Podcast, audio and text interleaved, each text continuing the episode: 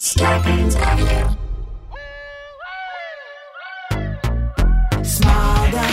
self-help from the hip. Small doses, we're talking that shit. Small doses, and keeping it real. Small doses, with me and Amanda Seales. It's so funky.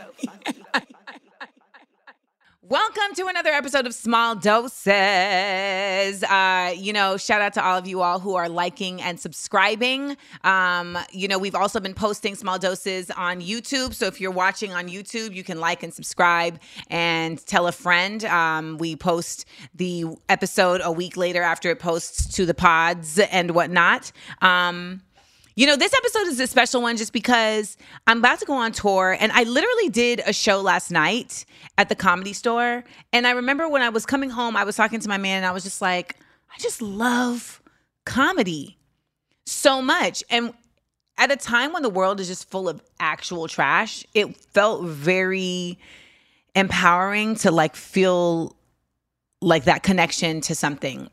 Especially because I'm also going out on tour, and like there's a certain trepidation I have going out on tour for the Black Outside Again tour and going into different places that I haven't been in years, some places that I haven't been at all. And like, for instance, I'm going to Raleigh this weekend.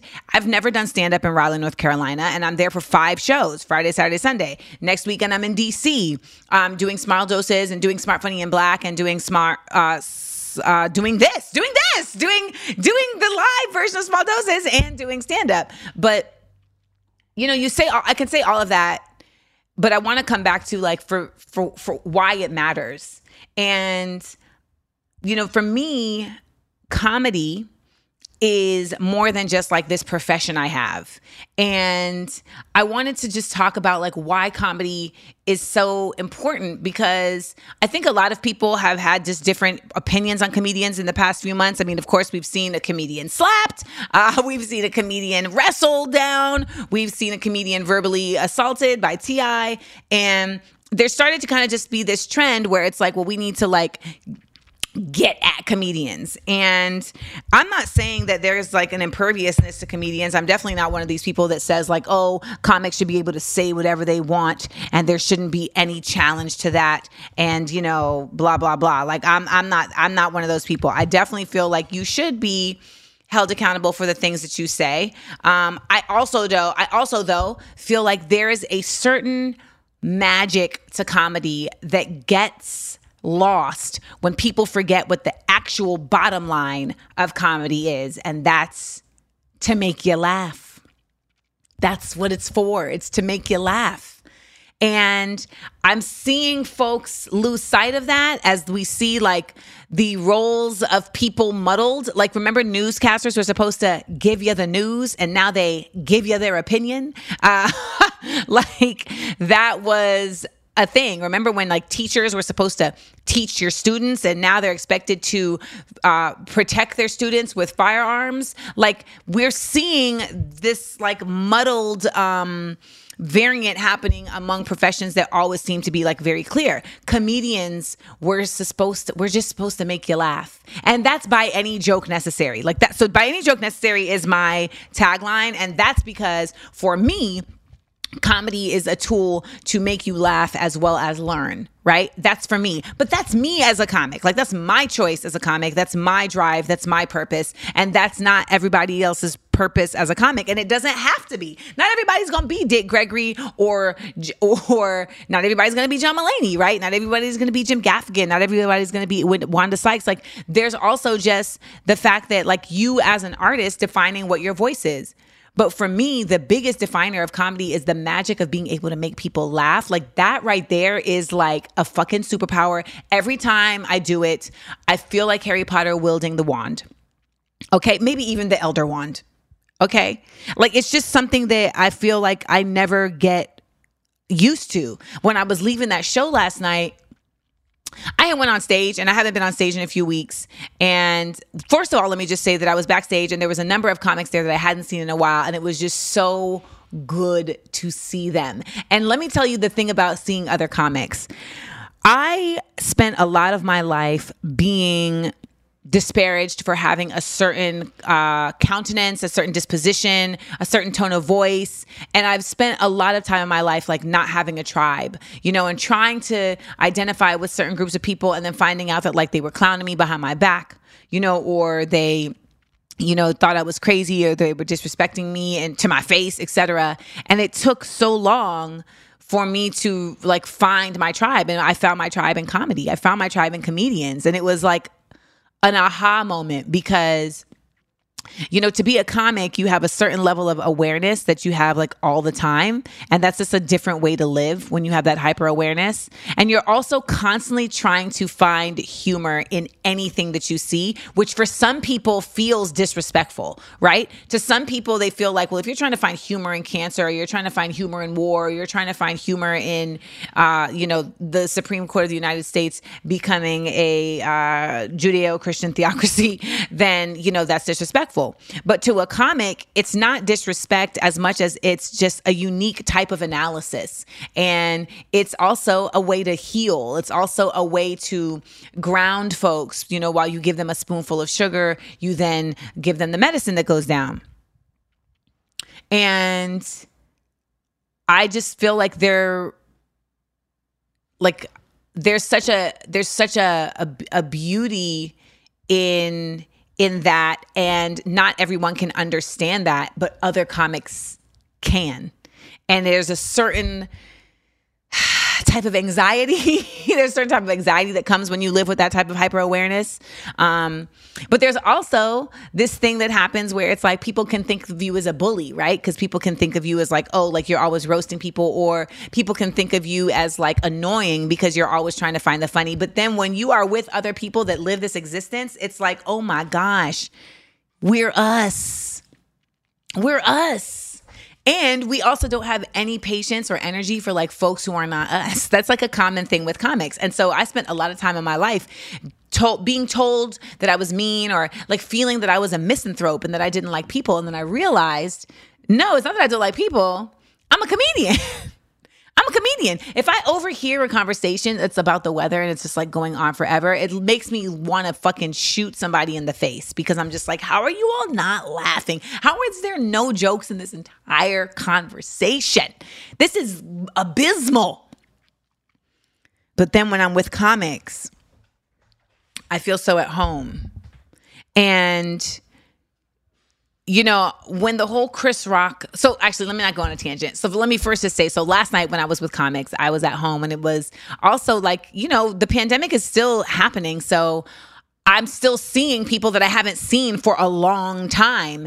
And so it was really nice to see like Sydney Castillo and to hear more and James Davis. Um, you know, these are brothers that have been around since I started coming up, and, and my boy B T Kingsley. And just, you can feel the love when they're in the room. And I really was just like, oh my God. And I wasn't sure what I was going to talk about when I got on stage, but when you're around those brothers, like the the the support that we all give each other makes it to where you don't even question yourself. Like they were like, girl, please. And so I went on stage, and I haven't been on stage um, in about ten days, which some people are like, I mean, Amanda, that's not a long time. But in that amount of time, there's been all these shootings for July fourth. I like went to Ireland. Um, I went and visited my my partner's father with him. Like there's just been a lot of life lived in that amount of time. And so when I got back on stage, it was like this, like this calm came over me at the same time as like this bolt of lightning came through me. And I always say I am light and also lightning, because for me, it's like I want to light the way, but I also don't want folks to think that I'm not powerful. Like there's power in what's being said. And when I was on stage last night and I just got to talk to that audience, you start to realize like when you're a comic, talking to the audience is what you're spending your whole day waiting to do. Sometimes when I have a show at night, like it's not like I dread it, but it's just like, oh, that's like one other thing I have to do today, and I gotta like get through that. And it just was like, oh my goodness, this this wasn't a get through. This was a relief. This was a this was a vent. This was a connection, and the audience was connecting, and I was talking about all types of things. I was talking about black people in Star Wars. I was talking about gun control with teachers. I was talking about Roe v. Wade. I was talking about the difference between white people, people who happen to be white, allies and co-conspirators. And they were just along for the ride. They were just riding with me. And I was just in that car, just like, let's go. And it felt incredible. And that's what I want people to feel when they come to my shows. I want them to feel the way I felt on stage.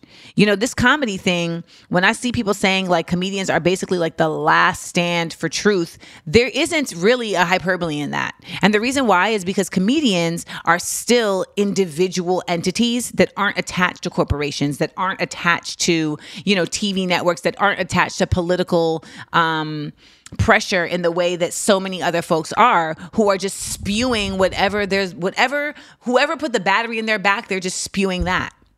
So when you're watching these like pundits and, you know, you're watching um you know, news anchors, and you're watching these folks that are, you know, you're watching influencers, et cetera, it's it's not the same, because as a comic, you are completely in your own voice.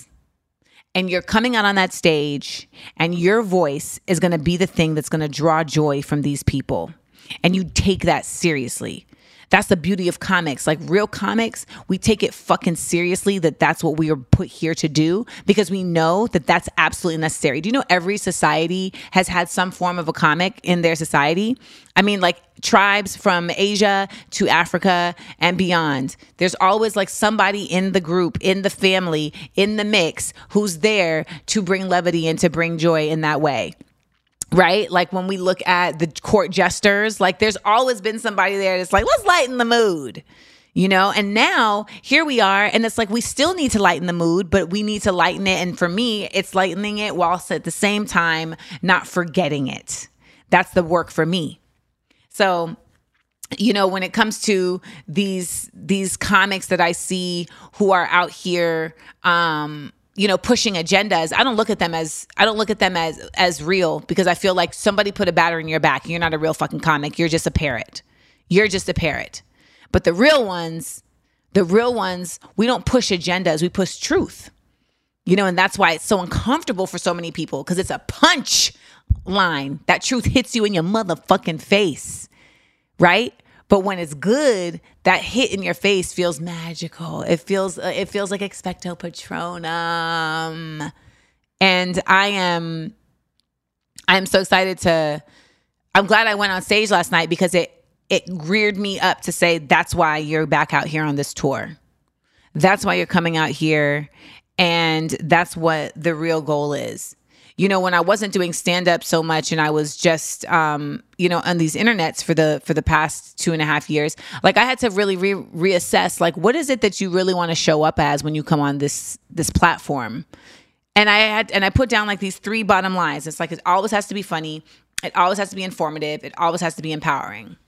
And I'm not sure that I've hit it every time, but that's like the bottom line of how I want to show up in my art and with my voice.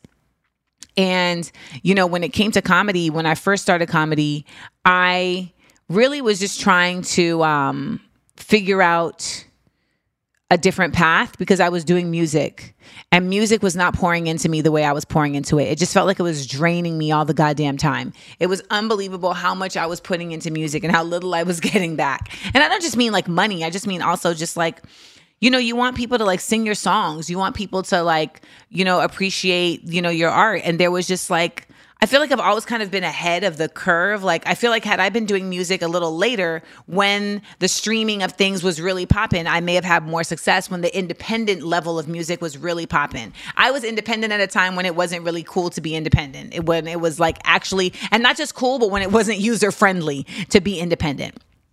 Whereas now, like it's a way, it's way easier to be independent, right? Because you have just a lot more platforms, and the internet has evened the scale. But by the time I got to comedy, though, comedy was uh, was interesting, because so many times in my life I felt like I was ahead of a ahead of a curve in a way that was de- like detrimental. And when it comes to comedy, I feel like I landed like right at the right time. I feel like I landed right at the right time, and. You know, the first time I ever started even considering doing stand-up, my man and I at the time, my we were watching an Aziz Ansari We were watching an Aziz Ansari special and he paused it. And he turned to me. He's like, you know, you're funnier than him, right? And I was like, no, I'm not. And he was like, yes, you are.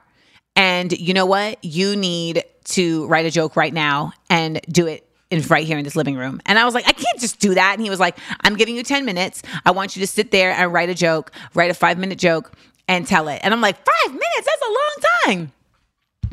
Well, I actually ended up writing the joke and literally stood up in my living room and I told the joke to him and he was like, see, yeah, yeah, you are funnier than him. And then we went back to watching the special. I still tell that joke to this day. I still tell that joke to this day. The joke is a joke that I tell about how I went to my gynecologist and he was doing an exam and he said, Amanda, you have a very deep vagina. And I was like, uh, is that a good thing? Like, and so I have a whole joke and the joke has expanded and it's grown as I've grown as a comic, but that's how it started. And you know, we continue on. And now for me, comedy is more than just like telling a joke. For me, comedy is, is something that I can help change minds with. Right. And I think that it's important to change minds. We are at a time where the people who are controlling minds are not doing so from a pure place. They're doing so from a place of brainwashing and, and trying to just get power. And that's not the goal. To me, the goal is freeing minds to empower themselves and to also like see the power in community, to also see the beauty in the world that we are ruining. Like that's to me, like where that's where I'm coming from. And that's where I want my comedy to take people to.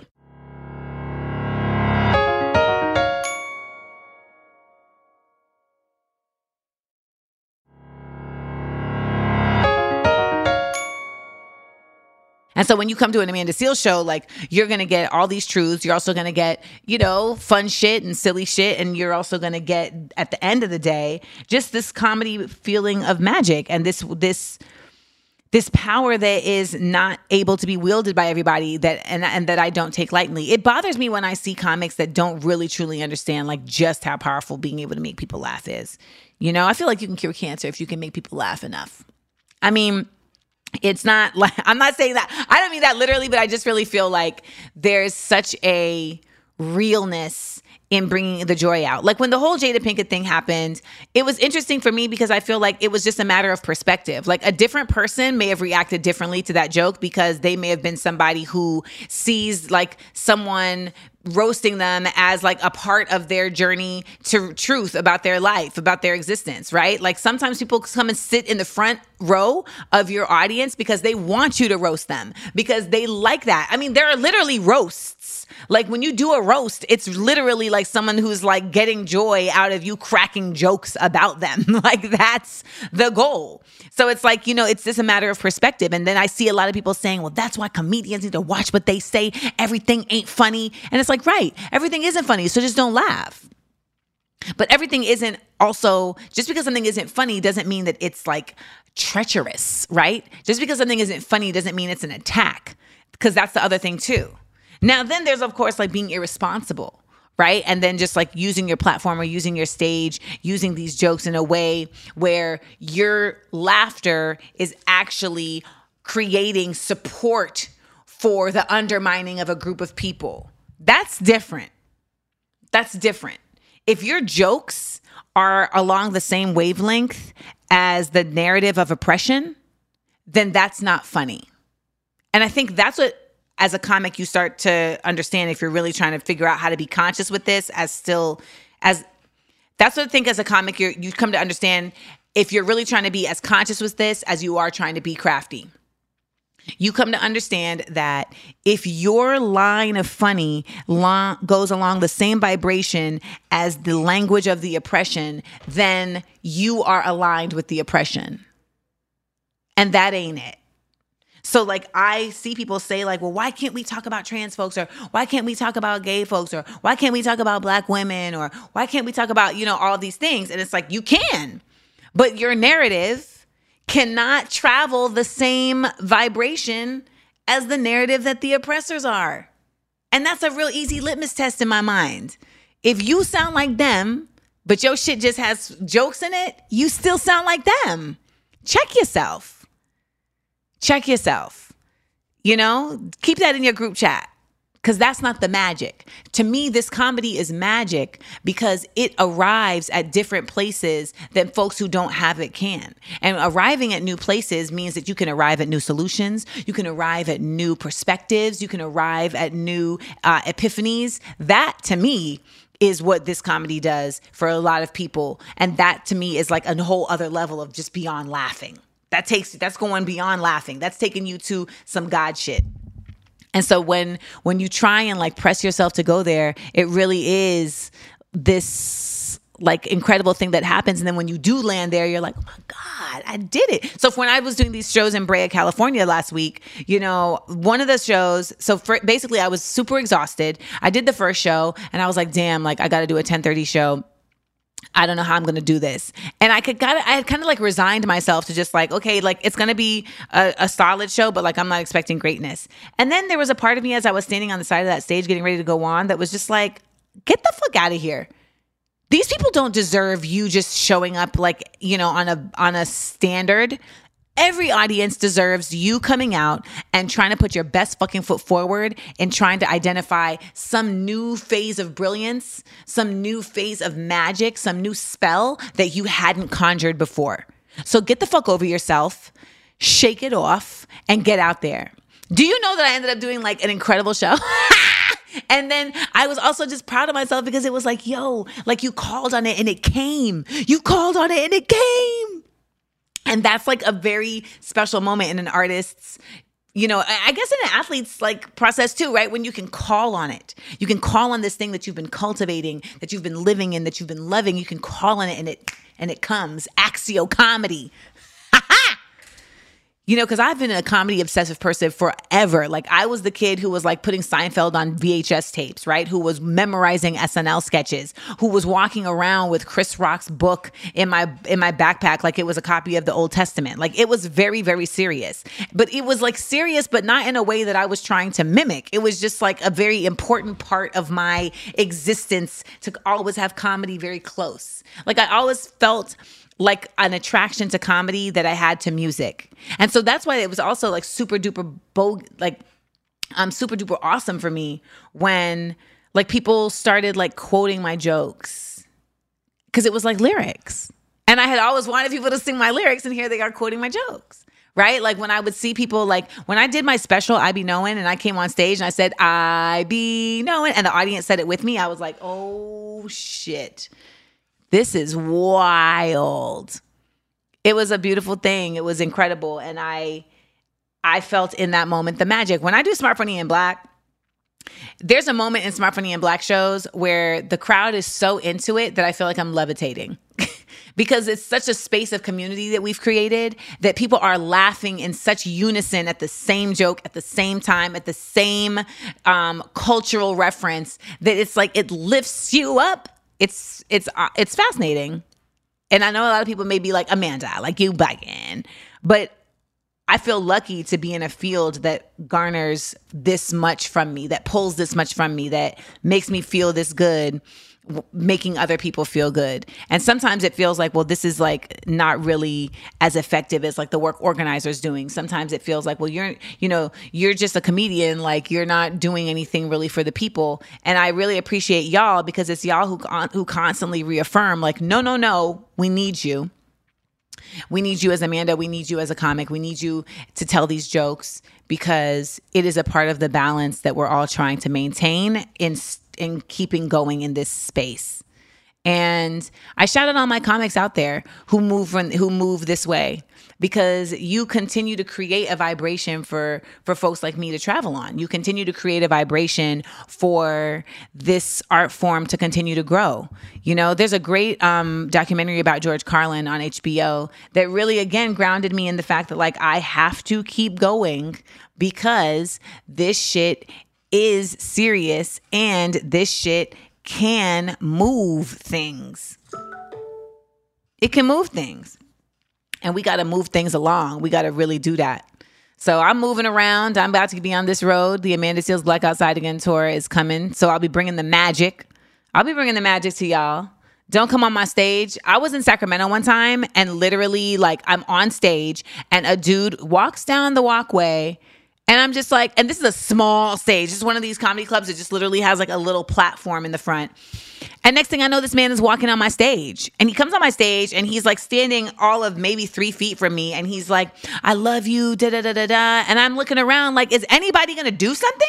What the fuck? And I like, I'm like, security. So then they rush over and they get him. Now, at the time, my homeboy was with me because he was about to come on tour with us as security. And he literally was sitting there. And I remember in this moment looking over to him and him eating French fries, watching this happen. And it was like, well, nigga, you ain't gonna be my security. And when I asked him later, like, well, how do you feel? Like, what did you feel was going on? His response was, well, I mean, I didn't sense any danger. I cut, cut it out. Cut it out. So I'm just saying, like, please, there will be none of that. Also, like, when it comes to heckling, like, some people feel like, oh, that's part of comedy. No, it's not. No, it's not. And if you get, if you heckle, I will shut your ass down. Um, but ultimately, this is going to be a beautiful, a beautiful experience coming back on this stage. And I'm excited to see you all. And I'm excited to bring this magic, this comedy magic to you. So see you out there. Go to amanda seales dot com and get your tickets.